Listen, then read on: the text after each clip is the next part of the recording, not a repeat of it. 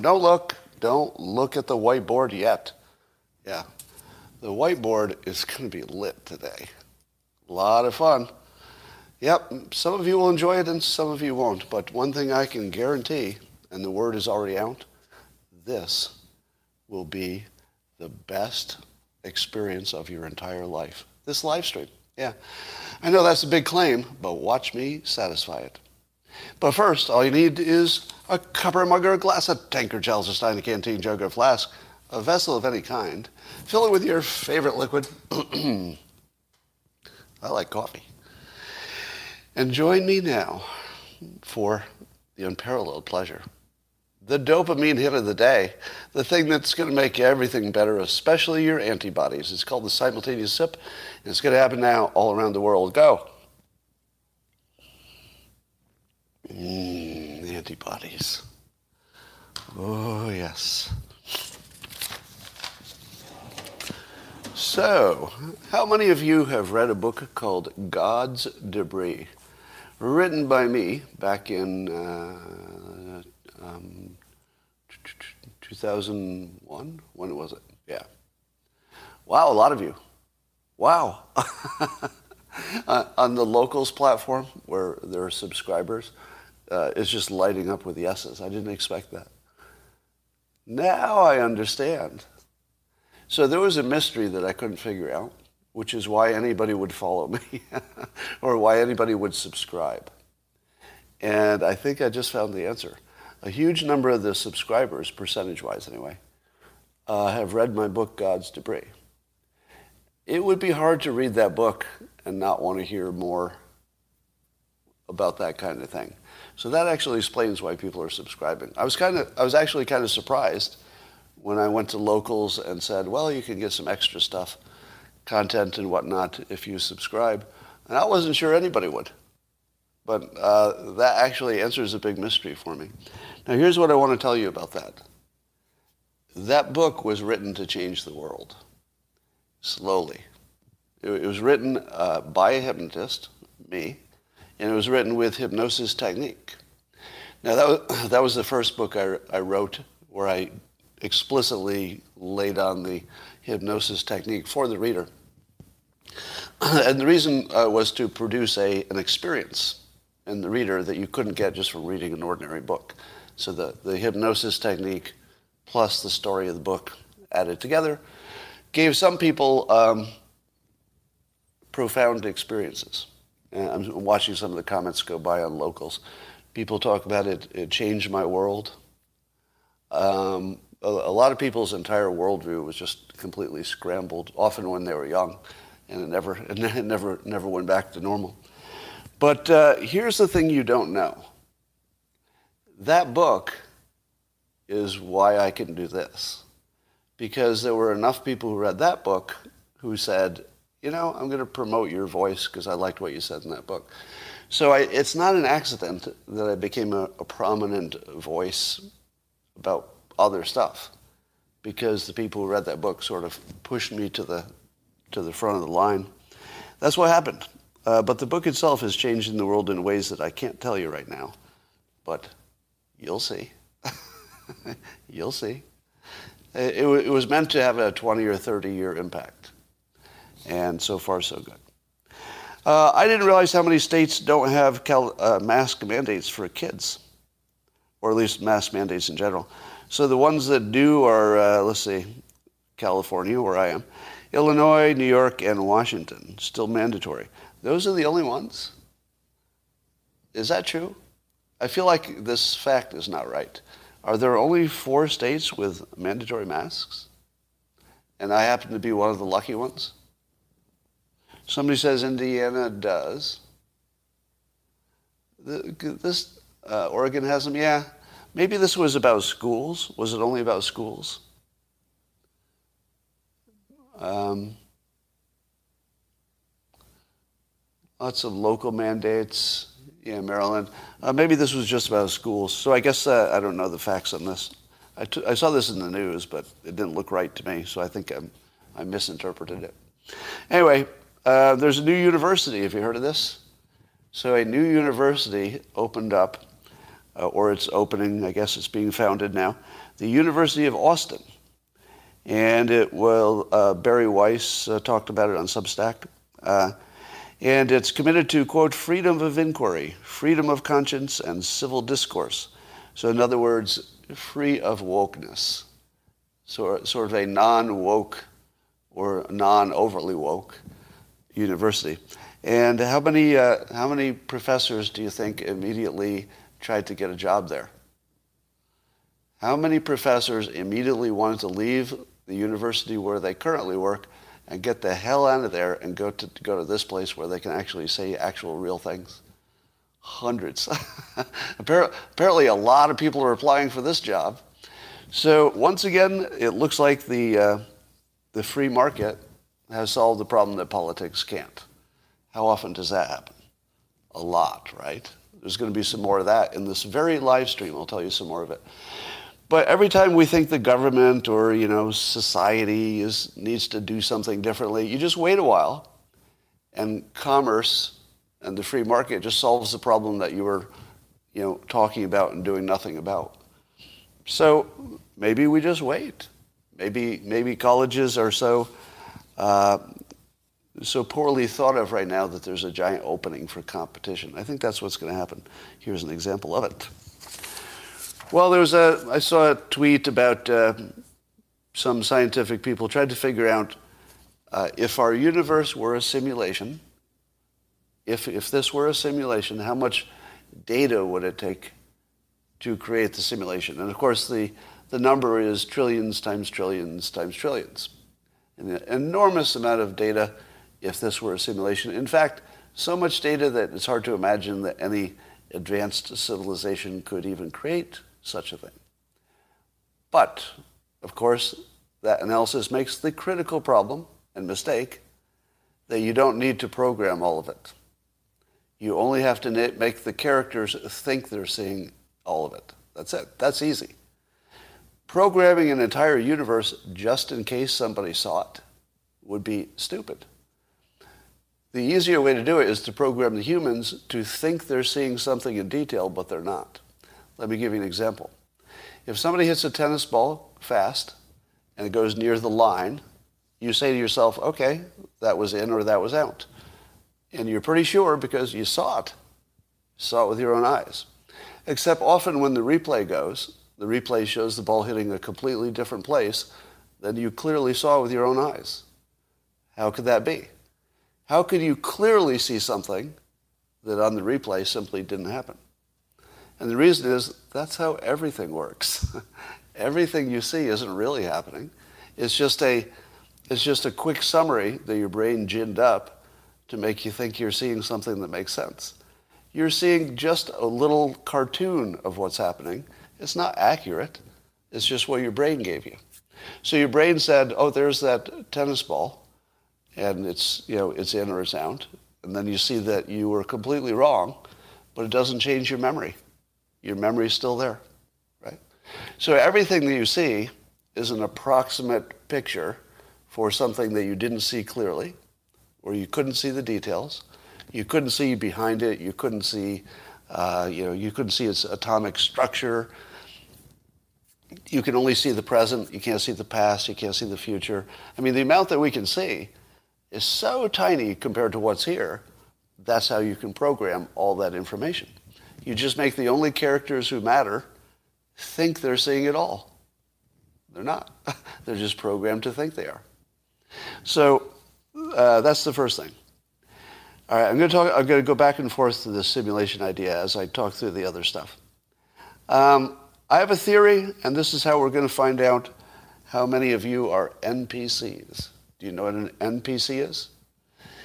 It's a gaming. Um, it's a gaming term for people who do online games, and it refers to a, uh, uh, a non-player character. So if you're playing a game, you might inhabit a character in the game, and so you're a, a live character, meaning your avatar or the, the little simulated creature is using your intelligence to guide it. But in the game, there would be other just scenery like people that you might interact. maybe enemies that you shoot, etc. Those, those characters don't need a full set of feelings and experiences.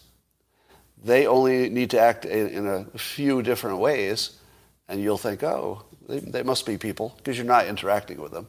So they would look like they're full people, but they don't have to be. They could be limited program scenery kind of people. Now, how would you know if somebody that you know is an NPC, if we're a simulation, uh, versus a player character? Well, I'm going to add a, a new little mind bender here. What if sometimes you're an NPC and sometimes you're live? Just the way you dream. Think of it. If you think you're a, a real, you're not a simulation, you're a real character, you think you dream at night, and then you live your real life during the day. But did you notice that your dream was pretty specific with the memories and stuff? But we count that as not real.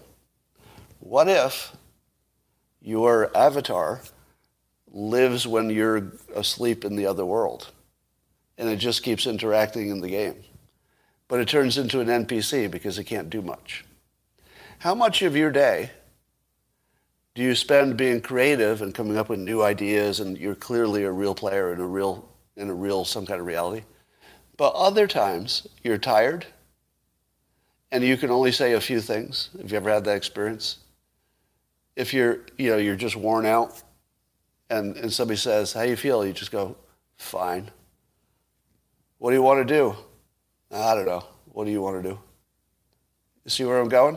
Sometimes you might be real and sometimes you might be the NPC because you're, whoever is running you is asleep in the other world.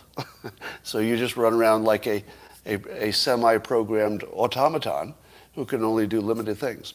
Now, do you know anybody in your real life who can only uh, respond with about five different responses? I know somebody in real life who can only say one of five things all day long, every day, no matter what else is happening. Only five things, no matter what you say, they can only respond with one of those five things. Yeah, you all know somebody like that, don't you? All right? And what happens if you try to bring up a new topic to somebody who only has five things that they can say? I'll tell you what happens when I do it. They will stare at you, and when you're done talking, what will they do? Will they engage with you in this new topic? Never. They will just look at you, pause, and then say one of the five things that they say every time. Now, do you know people who will always say, if you talk about the simulation, they'll say, oh, that's like the Matrix. That's probably an NPC. If you're talking about food sources, somebody always says, oh, that's like Soylent Green. NPC. they're, they're just programmed to say the same thing in every topic. Now, when, we talk, when I talk about Pete Buttigieg in a while, you're going to find out if you're an NPC. Here's how you'll find out. I'm going to tell you some things that I think are good about Pete Buttigieg in his current job, and some things that I think are not so good. If you can handle that, you're probably a real player. If you can handle he's got some positives, he's got some negatives, you're a real player. But if you pick one of the negatives and say, we're done here, you might be an NPC. Because the NPC would be programmed to pick the first thing it heard on its team and just go with it, because it's simpler. So if your news programmed you to say, Pete Buttigieg uh, took too much time off, then you're going to say that and you're going to be done. Because that's all you got. You're an NPC. So you'll find out if you're an NPC in a bit. Hold that thought.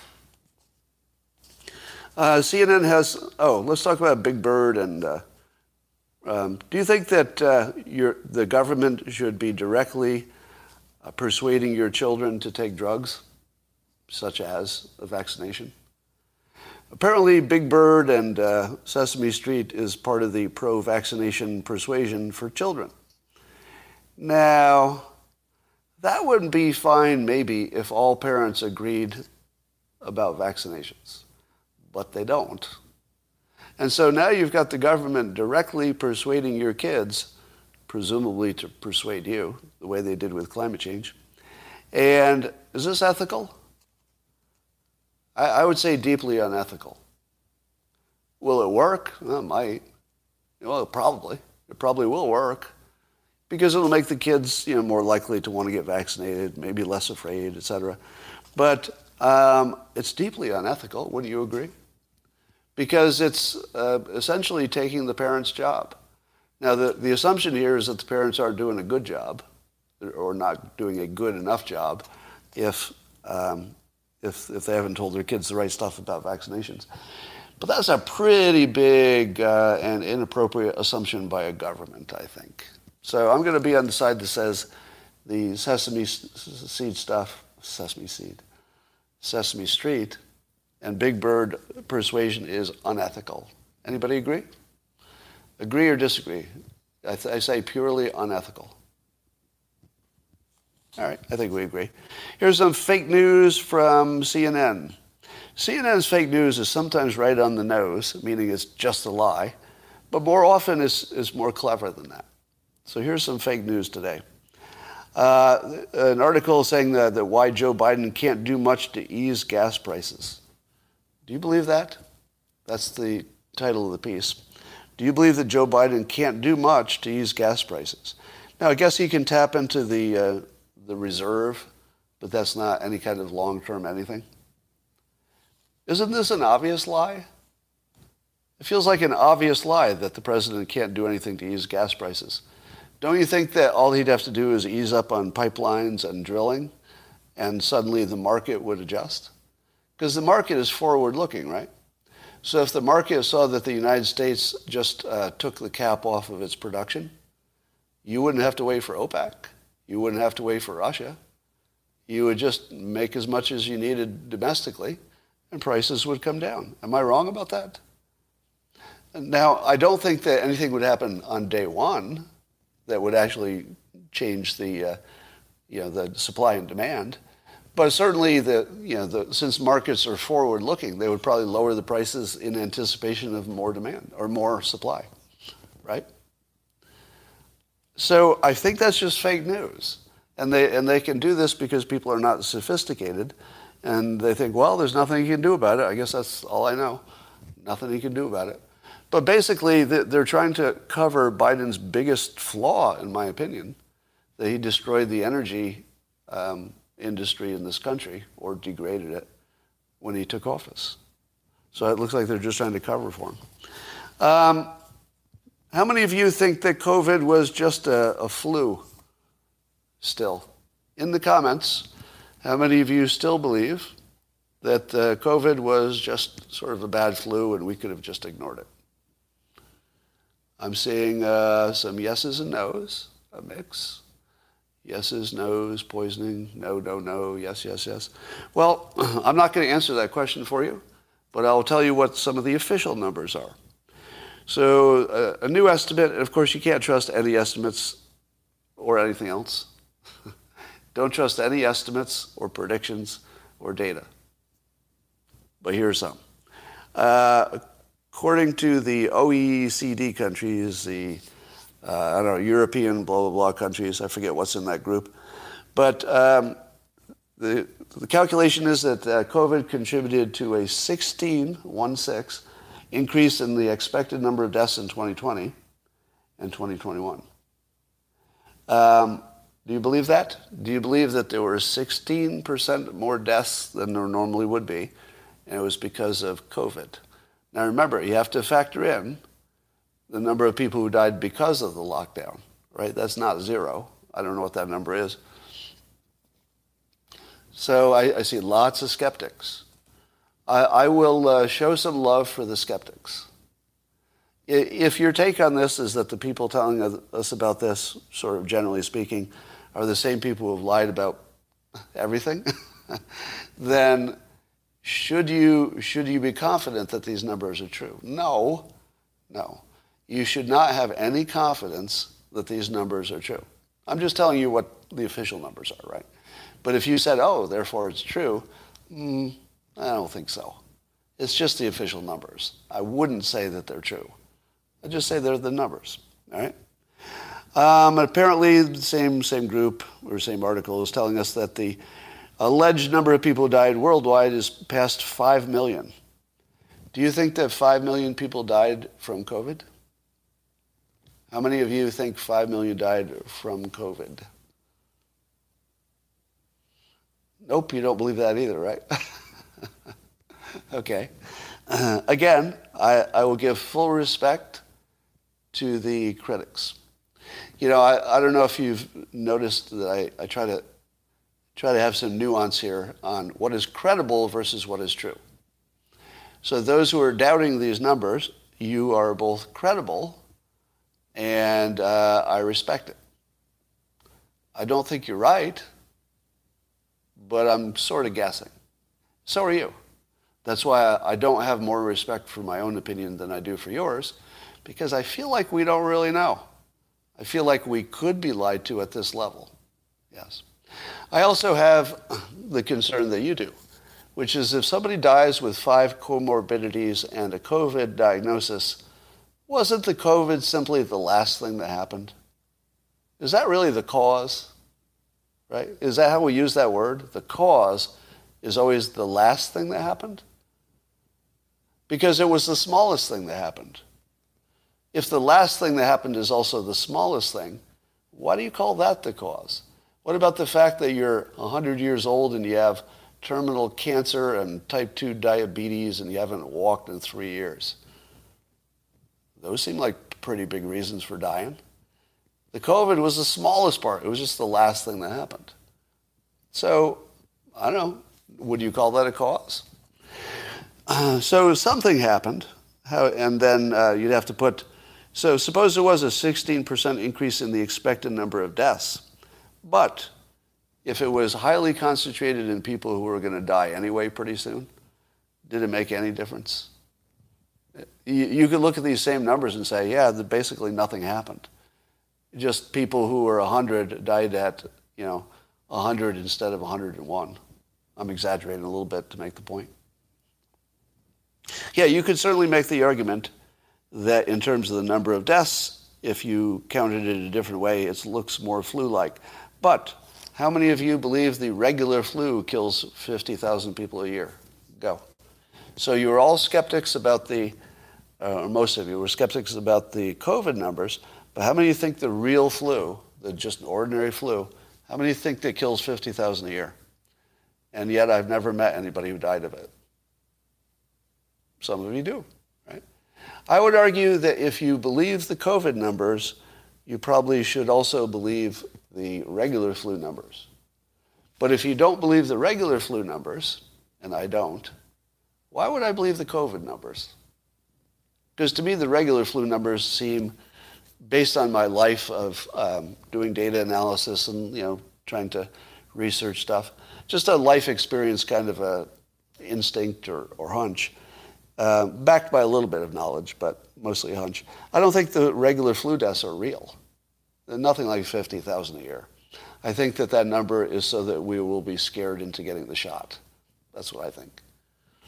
However, if you talk to people who uh, survived COVID, they will tell you, the Tim Pools and the Joe Rogans, it's no walk in the park when you get this, even if you're healthy. So even if you're young and healthy, you're going to get hit by something that you don't think is a regular flu. It's going to feel a little different.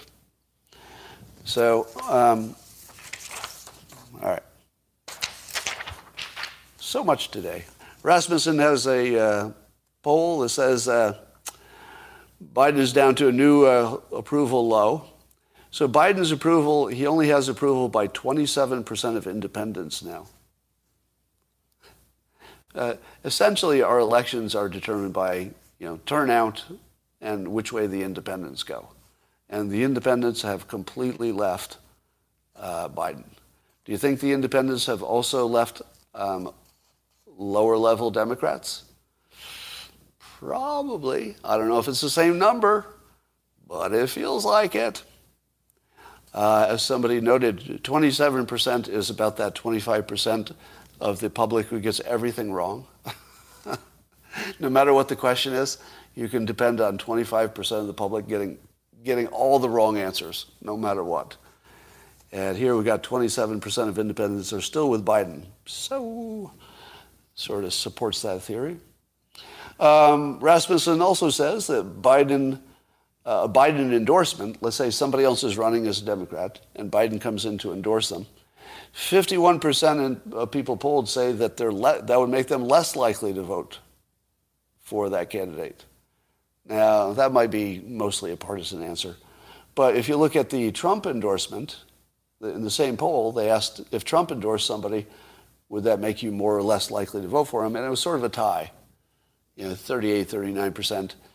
But I suspect that that's, it's a tough effect to measure in a poll because turnout is more important, right? So if Trump gets you to go to the poll, that counts more than just changing your mind, right?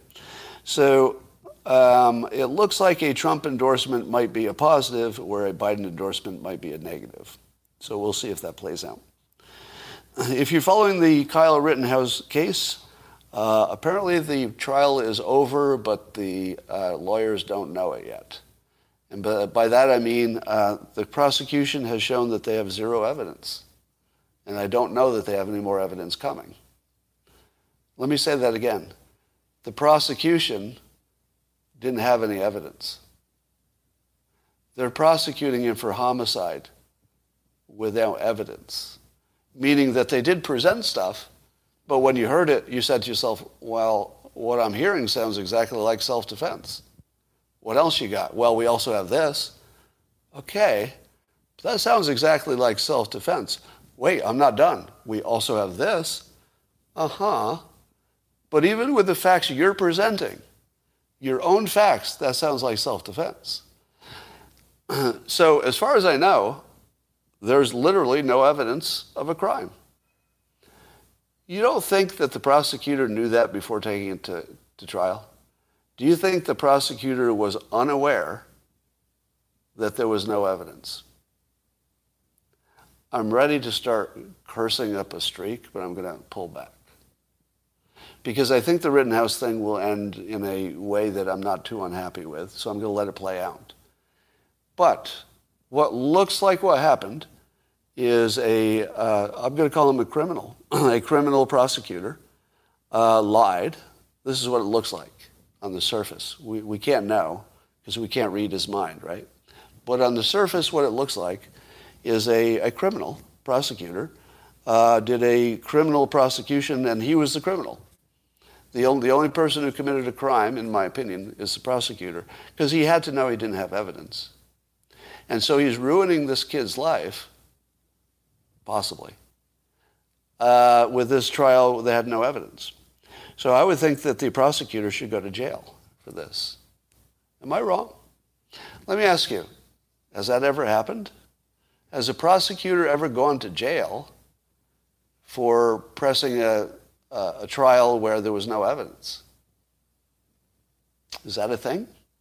I've never heard of it, but this clearly looks like a crime to me. Or do they just say, oh, you're incompetent, and that's it? So maybe a, uh, oh, the Duke lacrosse DA. But uh, you, I don't know how much lying you have to do. You could get disbarred, sure. But I think you'd have to go to jail for this. he hasn't broken a law. Yeah, maybe. Uh, but I would think that uh, Kyle's going to get a big payday out of this.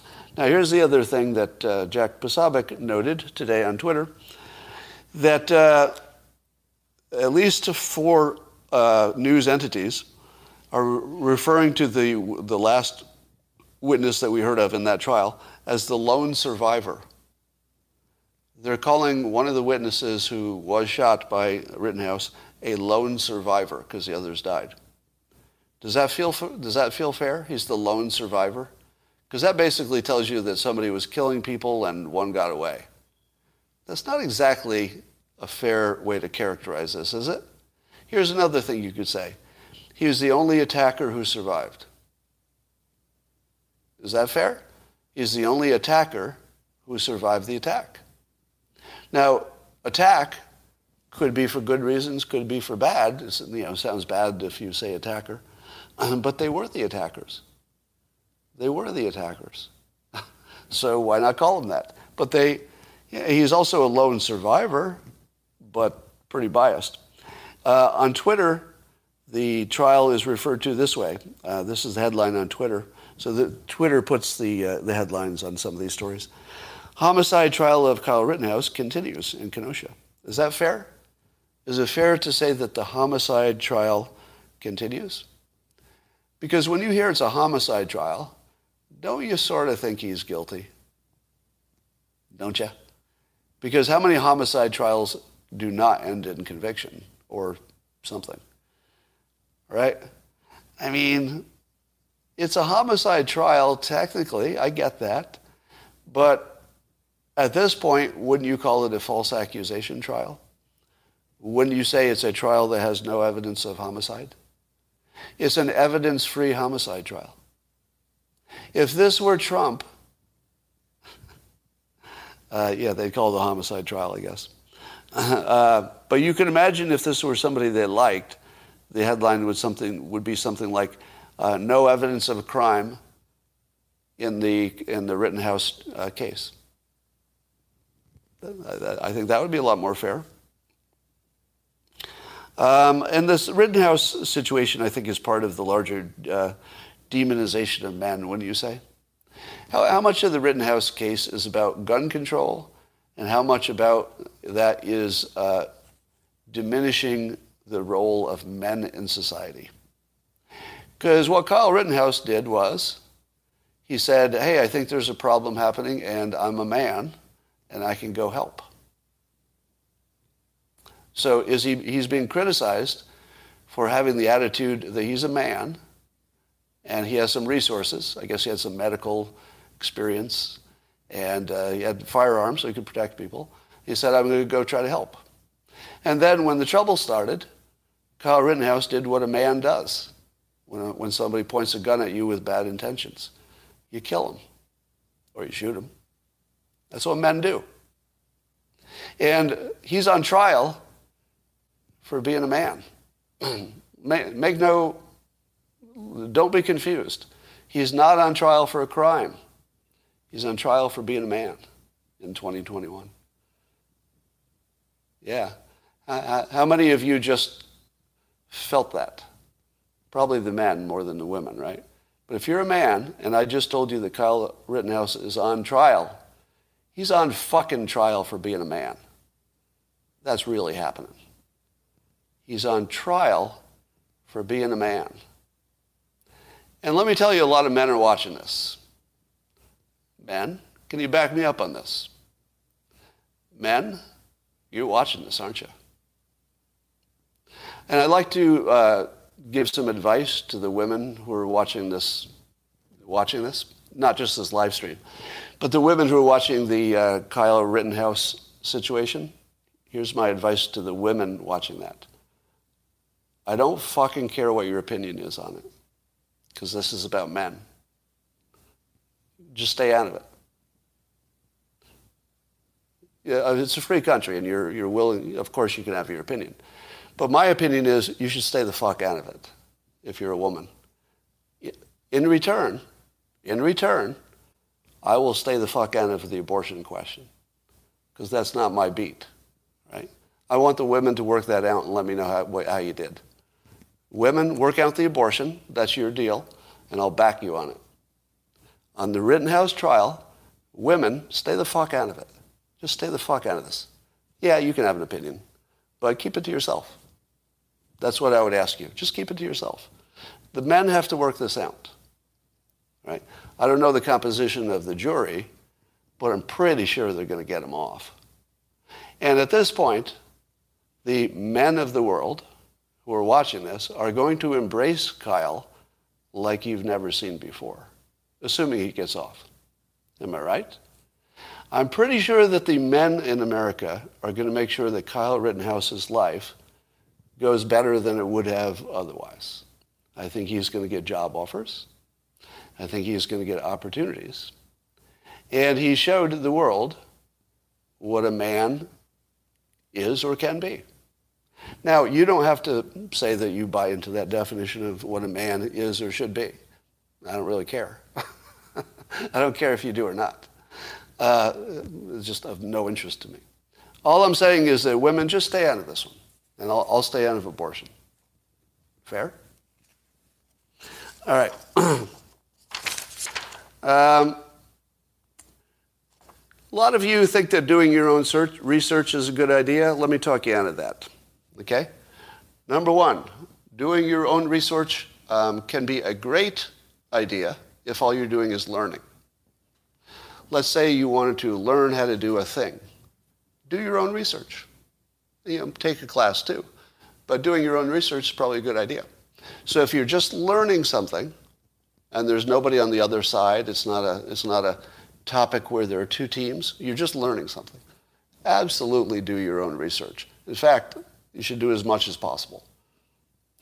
But in this specific situation, in which you've got a very complicated, big topic and people are on, different sides, what happens if you have a complicated topic and then you add a bunch of money to it?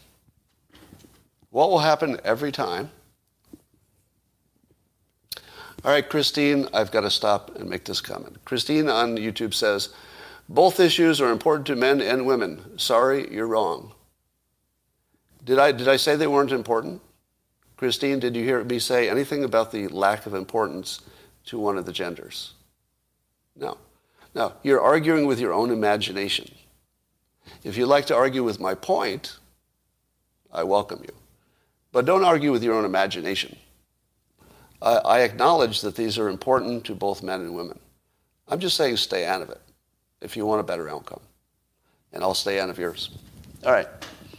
Um, if you have a complicated topic and you add money to it, what will be the outcome assuming it stays complicated every time? The outcome will be you're going to get mostly fraud. What would be an example of this? Let's take the finance industry. Is the finance industry a big, complicated thing? Yes. And there's tons of money poured into it? Yes. Is it mostly fraud?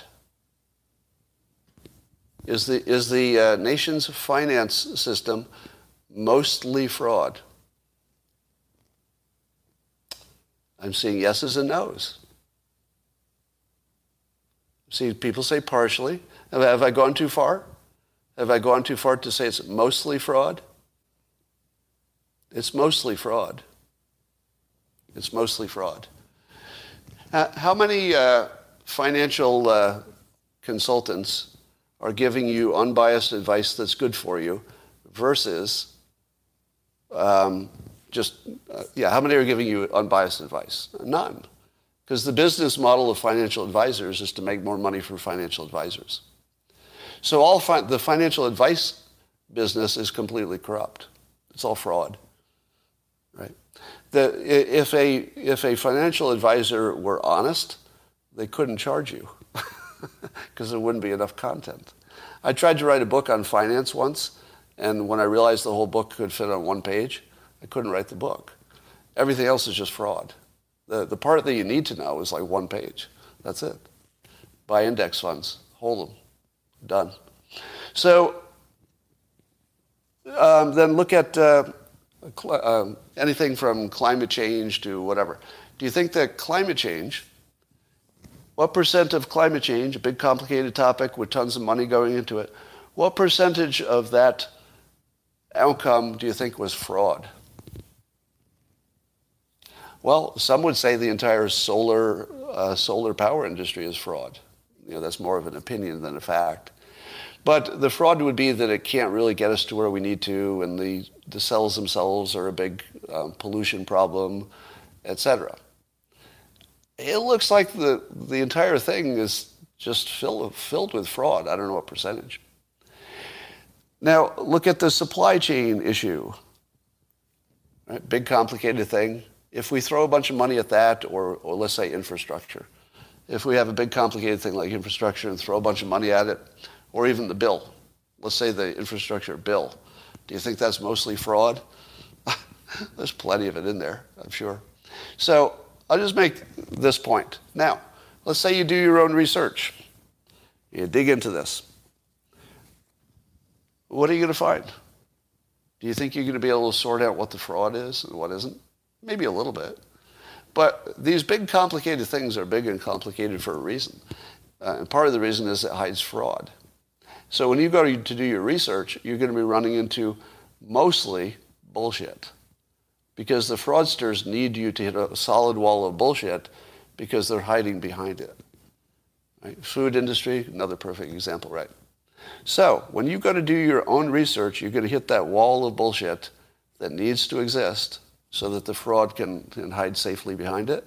And you won't know if you hit a wall of bullshit or if you found the truth finally. You won't know because it's good bullshit. Let me give you an example of how hard it would be to do the uh, uh, analysis. Let's say climate change. Here's new news today. See if you knew this. The new updates to global CO2 emissions in the GCP, uh, they're revised them now.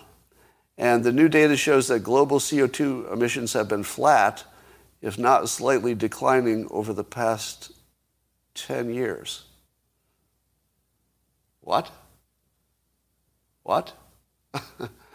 um, what? Are you serious? Uh, the Global Carbon Project projects that fossil emissions in 2021 will reach blah, blah, blah. Um, yeah, well, that wasn't important to the point. But the point is that CO2 has actually been falling over the past 10 years, and a lot of it has to do with land use. I guess we did good things there. Some of it had to do with gas replacing worse, worse uh, sources. Um, but did you know that? Did you know that, that CO2 emissions have been flat or, or declining? See, here's the problem. Do your own research and you can find any, any outcome you want. Things are getting better or they're not. Um, I don't think you could understand climate change without at least being familiar with the work of Michael Shellenberger. So if you want to see the, you know, the, uh, the climate change analysis that considers both the risks and the rewards, the pros and the cons without taking a political side, that's Michael Shellenberger's work. So follow him on Twitter and read his books.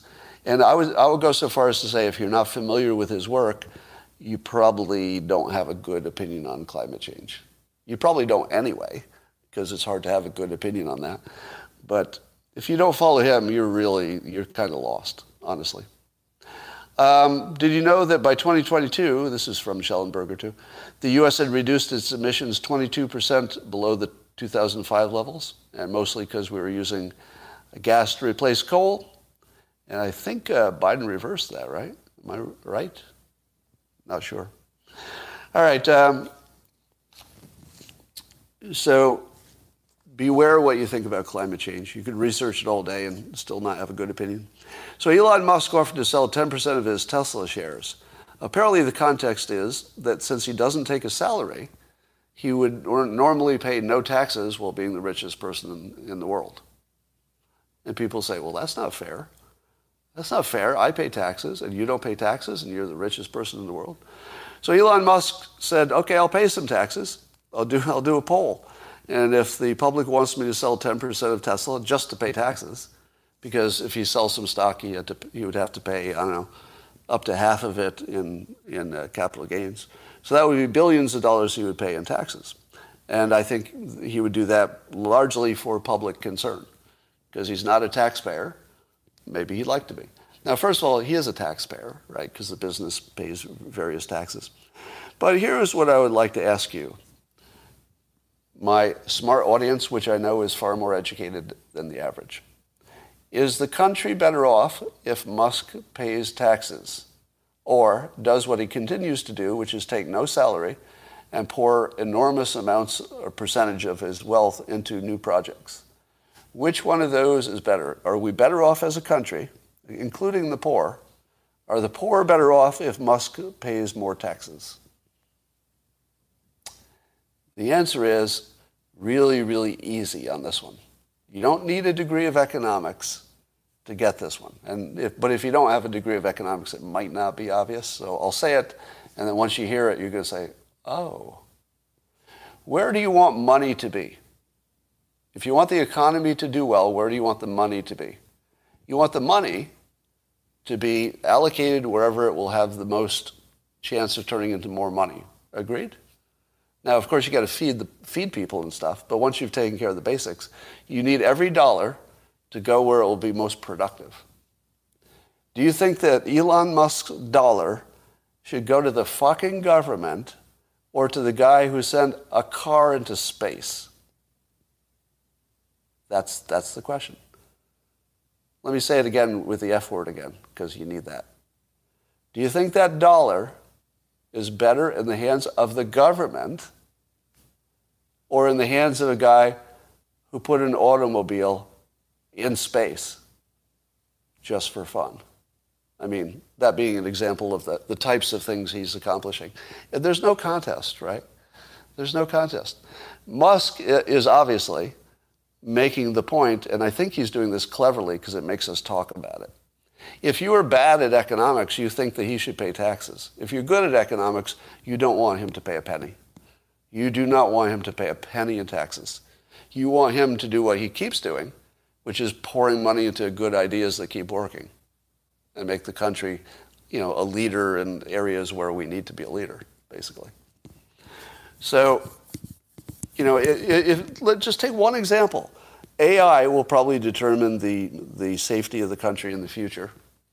And, uh, you know, Musk heavily invests in AI, and I would bet he's probably one of the most productive people in that area. You don't want him to stop. You don't want him to have $1 less to do that right? Not at all. All right. But I love the fact that Musk is making us think about it with this provocative question Do you want me to pay taxes? And it, it forces people like me to educate people who didn't know it that him paying taxes is the worst idea that the United States could ever have.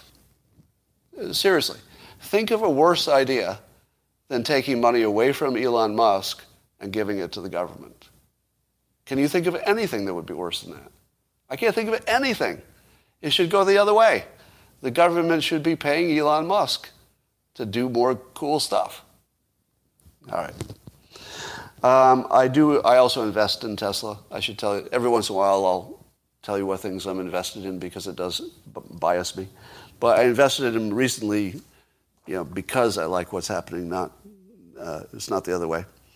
All right. Um, what, let's talk about Mayor Pete. Uh, I provocatively said today that I believe he is exactly the right person I would want in the job of uh, figuring out where the infrastructure money should go. Um, and I'm going to support that. Now, here's where you find out if you're an NPC. I'm going to give you the pros and I'm going to give you the cons. And I'm not going to hide either one. Okay? If you picked one of the cons and said, oh, I'm done here, you're probably an NPC.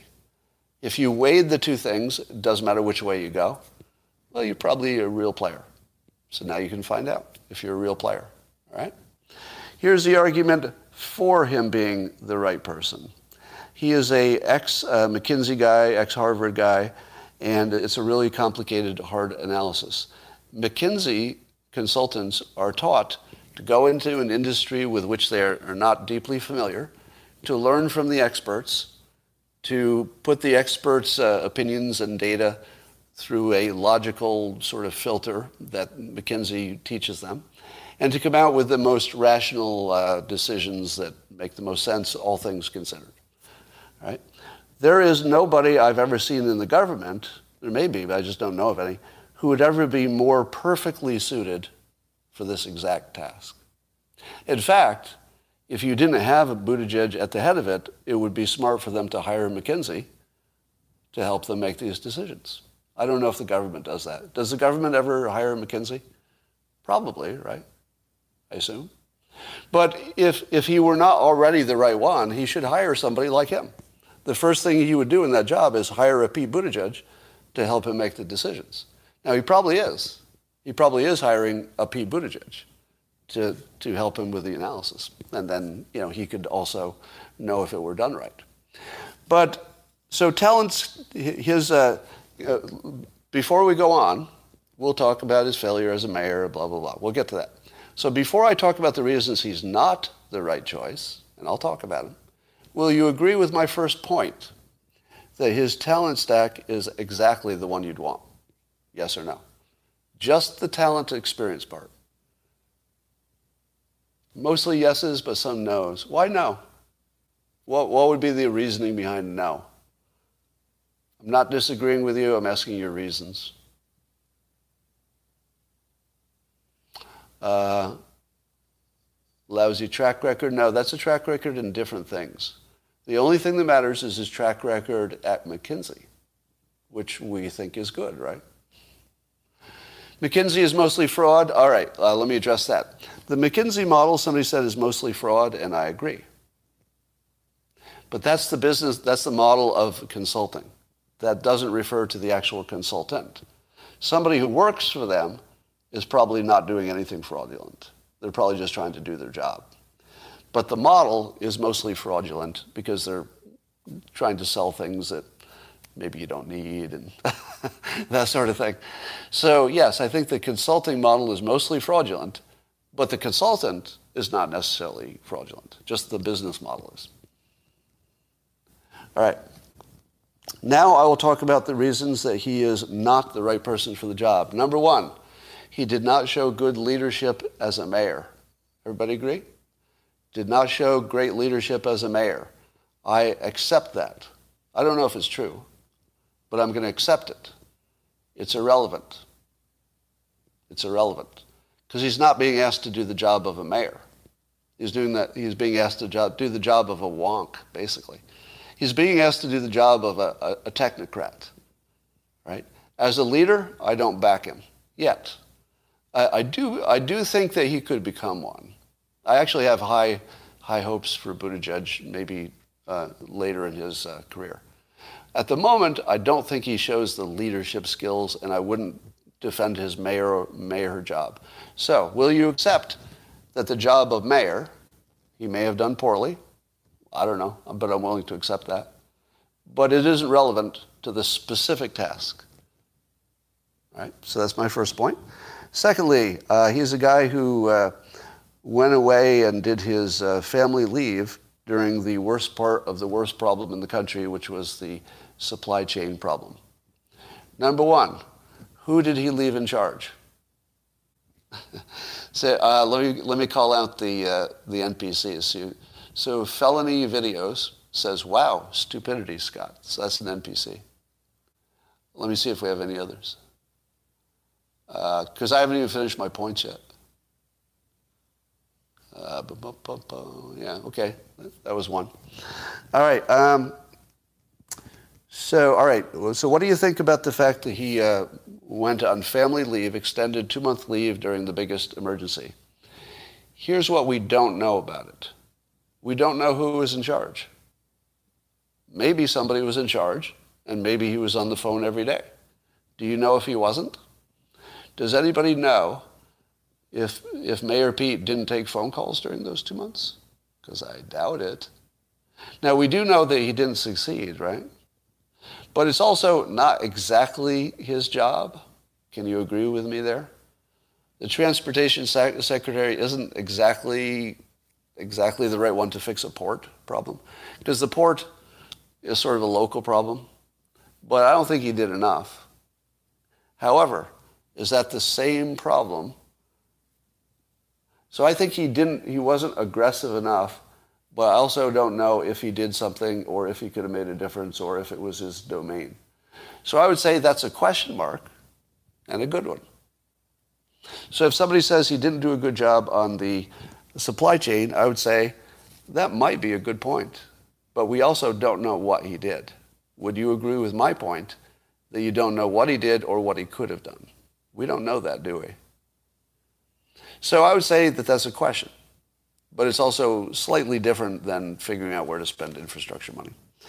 Now, the other point is that he's too woke, because apparently he said something that sounded ridiculous to almost all of us, which is that the current infrastructure was built in a racist way. What was your first reaction when you heard that maybe some of our roads and bridges were built in a racist way? You laughed, right? You said, well, now you've gone a little too far because I don't think we have racist roads. And I don't think we have racist bridges, right? How many of you had that immediate reaction? And then after you have that reaction, how many of you actually researched it to find out he was right? Did anybody? Did anybody research it? Because turns out he's right. He's right.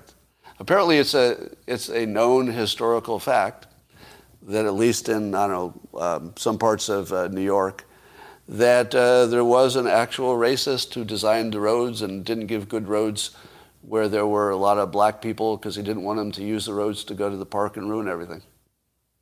What? yeah, that's a real thing. That apparently a lot of the highways were designed by actual racists who actually were making them degraded in some places to keep black people from going where white people wanted to be. That's actually real, apparently.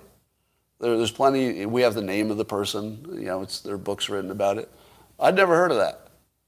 Now, I don't know how relevant it is to today, because I'm pretty sure today we would just look at wherever it makes sense and you know and do it there. but the fact that he raised this and I didn't know it, uh, that's a plus for him. I'd say that's a plus because he raised an issue um, that I think you could call this uh, systemic racism. Apparently, it's real, and apparently, it probably made a difference. So I, am going to give him credit for that.